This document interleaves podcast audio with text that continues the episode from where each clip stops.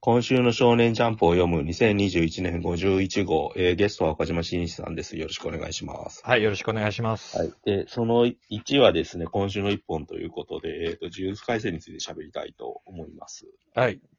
えっ、と、まあ、なんか、ヒグルマとの戦いが、はい。面白くて、はい。えっ、と、まあこ、先週予想した通りになんか、そのなんか、板取がだから、あの、なんか渋谷事変の時に大勢の人を殺してしまったことをなんか、認めて、それを逆はいはに日車が弁護するみたいな、んことによって、なんか板取が抱えてるトラウマみたいなものをなんか、だなんかそう読み、うん、なんか向き合うみたいな話になってるっていう。はいはい。しかもその間にアクションも挟んでみたいなのが、だから、うん。ううまいっすよね。こういう形で回収するんだってのは結構、なるほど、リズメだけど、なるほどう。な。うんん。あと、詰めてきますよね、この人って。日車ですかいや、テーマを、あ、芥見先生って。はいはい。一回やったテーマをさ、こうじゃない、こうじゃない、こうじゃないってどんどん掘っていくじゃないですか。うん。だからなんかその辺って意外に富樫義弘との違いですよね。うん。富樫義弘って一見それを、なんかそのゲームとしてはやるんだけど、うん。最終的にはなんかほんとただの見解をやろうぜみたいなところに落ち着くじゃないですか、あの人って。うん。うん。どっかでヤンキー性があるっていうか、うん。なんかシンシンプルなところに、す好き嫌いとかさ、そういうところに個人の倫理みたいなの持っていくんだけど、芥見先生やっぱリズメだなと思ってさ。まあ、主人公の設定として別にバトルマニアじゃないんですようんね。うん。うん。だから、だからほ、なんていうの、け結構これ空想科学的っていうかさ、うん。あそこでやった虎取の罪は、法的現、現代の法律に照らし合わせるとどうなるのかみたいな話じゃないですか。うん。で、なんかその31以上、三31条でしたっけ ?39 条第1項っていうのを持ち出すっていう。うん。だから心神喪失と同じ状態だったから罪はないみたいなことをさ、ヒグロムが言い出すっていうのはなんかうん、すすげえ面白いなと思ったんですよ。うん。どうでしたこれまあ、多重人格みたいな。そうそうそう、そういう扱いなんですよね。まあ実際に同じ、この状況だったらそうなんだろうなと思うんですけど、うん。なんか法的にはそういうふうになんか、なんていうんですか、せリズメで解説してるんだけど、心情的にはやっぱり自分が弱かったから、なんかできなかったんだみたいな話になってくる。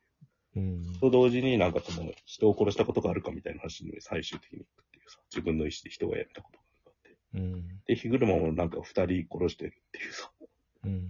そこまで持ってくから、うん。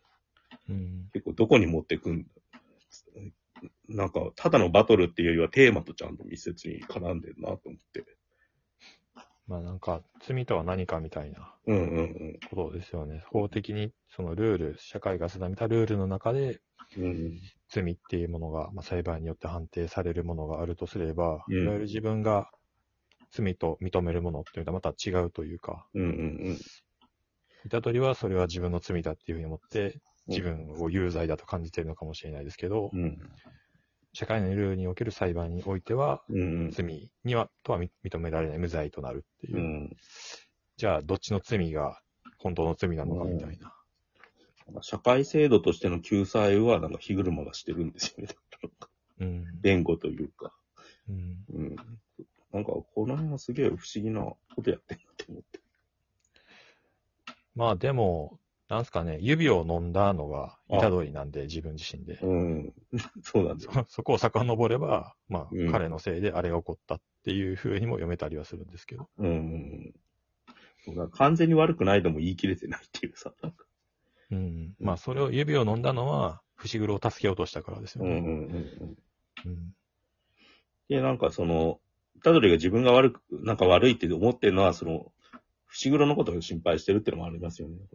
うん。自分を助けた、じ自分を助けてしまった伏黒の、なんか罪みたいのを、なんか考えたくないみたいなさ。うん。うん、そこでなんかお互いにかばい合ってるみたいな状況になってるっていうさ。うん。あ面白いなぁと思って。うん。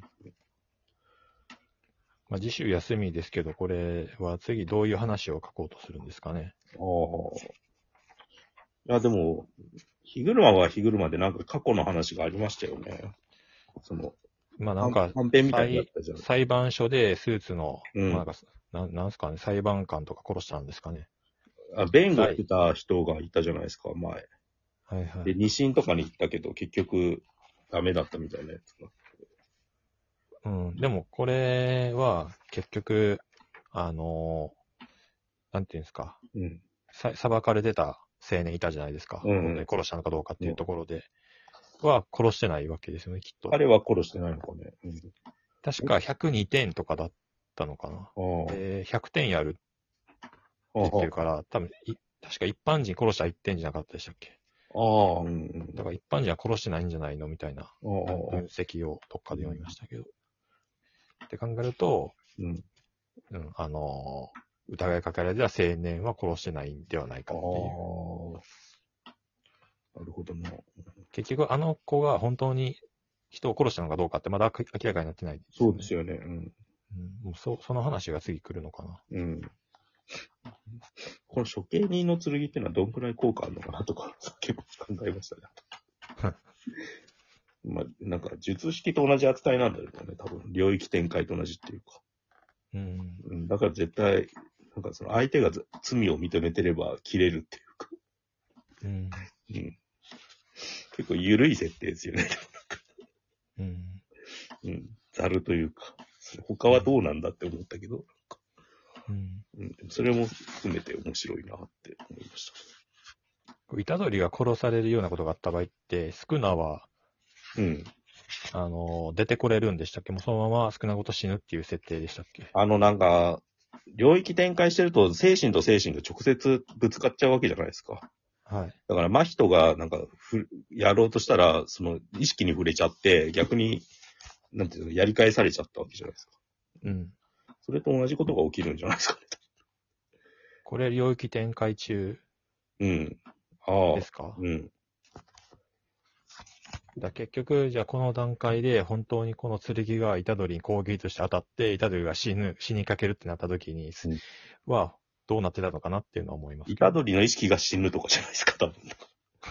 スクーナーはだからその、なんていうの、罪を認めてない。多分これって、理論的にはあれですよね。だから、ジョジョの4部に出てきた小林玉美だっけ、うんなんか罪悪感を持ったら、そのスタンドの錠前が肥大化するっていう。うんうん。そこのなんか本人の意識が大事っていう設定なんだと思うんですよね。うんはいうんだからあくまでだから罪を認めるとか認めないっていうのは、本人の意識の問題としてあるっていううん感じなのかなって思います。その辺があるから、あんまり虎杖がピンチになっても、ああドキドキはあんましないですスよクね。ナ出てこないですよね、だから、最近。うん。最近っていうか、あの、 渋谷事変以降。まあそうですね。うん。だから、なんか、あれ、あえて隠れてるんだろうね、多分。うん。うんその辺の設定が曖昧だから、うん、これで、虎杖殺されたら虎杖は、と、スクナごと死ぬのか、それともうん虎杖だけは死んでスクナが 出てくるのか、あんまりよくわかんないんで。でも、いたのに、それで言うと初期のやつで、やっぱ一回死んでますからね。うん。刑務所に行った時に。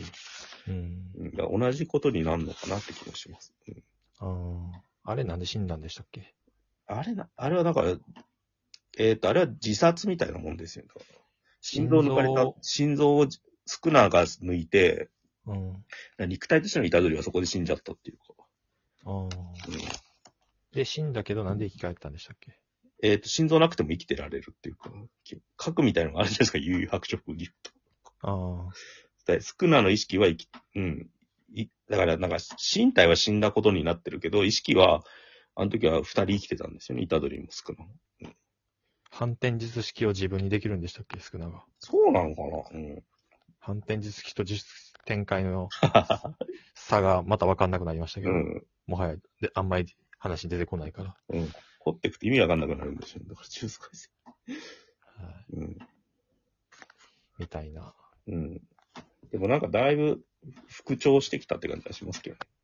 うん。ちょっとだ、一時期ちょっと後ろの方に下がってたじゃないですか、ユース回線って。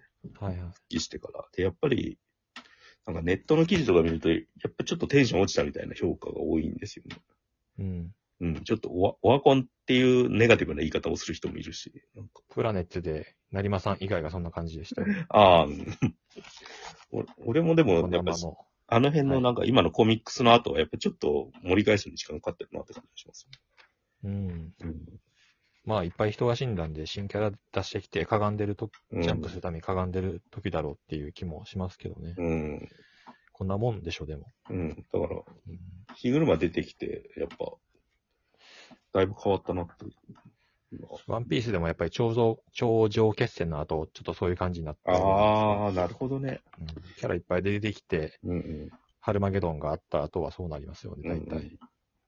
そうだな。ヒロアカもなんか、もうちょっと盛り返すのに時間かかってますもんね。うんあれ、あのなんか渋谷事変的なことって結構、一回やっちゃうと盛り上がるんだけど、その後が大変なんだろうね。なんかそうですね。うんキャラが、キャラ自身がそれぞれ最終回迎えがちですからね。そういうことするとんうん。あそこから、なんか、あん、だからあれって要するにね、ジャンプトーナメントみたいな、天下一武道会的なものの代わりに出てきたものじゃないですか。うん結構、今って。なんか、同時だか、一箇所にみんなが集まって、バラバラに戦って、だんだん人が散ってくっていう。